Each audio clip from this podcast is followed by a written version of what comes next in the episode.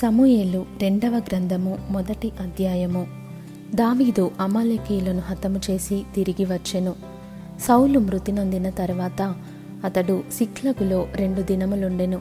మూడవ దినమున బట్టలు చింపుకొని తల మీద బుగ్గి పోసుకొనిన యొకడు సౌలు నొద్దనున్న దండులో నుండి వచ్చెను. అతడు దావీదును దర్శించి నేలను సాగిలపడి నమస్కారము చేయగా, దావీదు, నీవెక్కడ నుండి వచ్చితివని అడిగెను.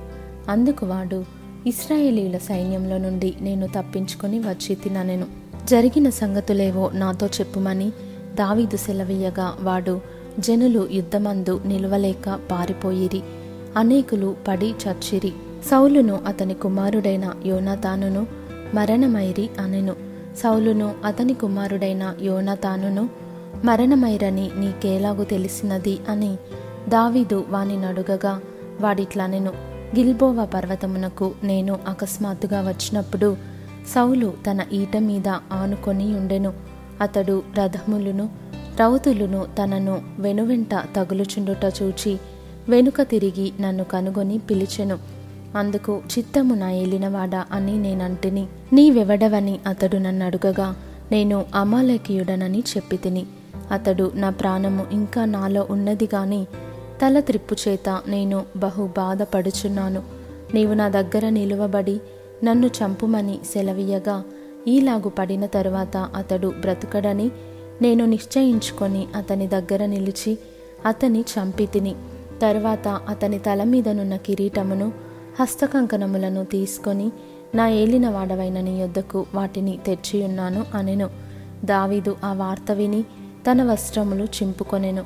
అతని యొద్దనున్న వారందరూ అలాగున చేసి సౌలును యోనాతానును యెహోవా జనులను ఇశ్రాయేలు ఇంటివారును యుద్ధములో కూలిరని వారిని గూర్చి దుఃఖపడుచు ఏడ్చుచు సాయంత్రము వరకు ఉపవాసముండిరి. తరువాత దావీదు, నీవెక్కడ నుండి వచ్చితివని ఆ వార్త తెచ్చిన వానిని అడుగగా, వాడు, నేను ఇశ్రాయేలు దేశమును నివసించు అమాలేకీయుడగు ఒకని కుమారుడనెను.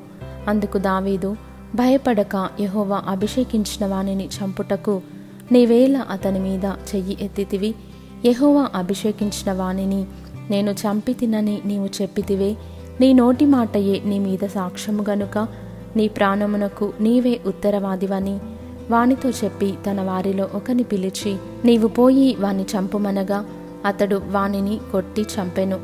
యూదా వారికి అభ్యాసము చేయవలెనని దావీదు సౌలును గూర్చియు అతని కుమారుడైన యోనాతానును గూర్చియు ధనుర్గీతం ఒకటి చేసి దానిని బట్టి విలాపము సలిపెను. అది యాషారు గ్రంథమందు లిఖింపబడి ఉన్నది. ఎట్లనగా, ఇశ్రాయేలు నీకు భూషణమగువారు, నీ ఉన్నత స్థలముల మీద హతులైరి, అహాహా బలార్జులు పడిపోయిరి. ఫిలిస్తీయుల కుమార్తెలు సంతోషింపకుండునట్లు, సున్నతి లేని వారి కుమార్తెలు జయమని చెప్పకుండునట్లు ఈ సమాచారము గాతులో తెలియజేయకుడి, అష్కెలోను వీధులలో ప్రకటన చేయకుడి.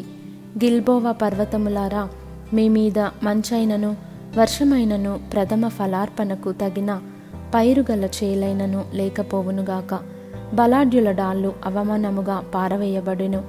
తైలము చేత అభిషేకింపబడని వారిదైనట్టు సౌలు డాలును పారవేయబడెను. హతుల రక్తము ఒలికింపకుండా బలార్జుల క్రొవ్వును పట్టకుండా యోనాతాను విల్లు వెనుక తీయలేదు. ఎవరిని హతము చేయకుండా సౌలు కత్తి వెనుక తీసినది కాదు. సౌలును యోనాతానును తమ బ్రతుకునందు సరస్సులుగాను నెనరుగలవారుగాను ఉండిరి. తమ మరణమందైనను వారు ఒకరినొకరు ఎడవాసిన వారు కారు. వారు పక్షిరాజుల కంటే వడిగలవారు, సింహముల కంటే బలము గలవారు. ఇశ్రాయేలీయుల కుమార్తెలారా, సౌలును గూర్చి ఏడ్వుడి, అతడు మీకు ఇంపైన రక్తవర్ణపు వస్త్రములు ధరింపజేసినవాడు, బంగారు నగలు మీకు పెట్టినవాడు.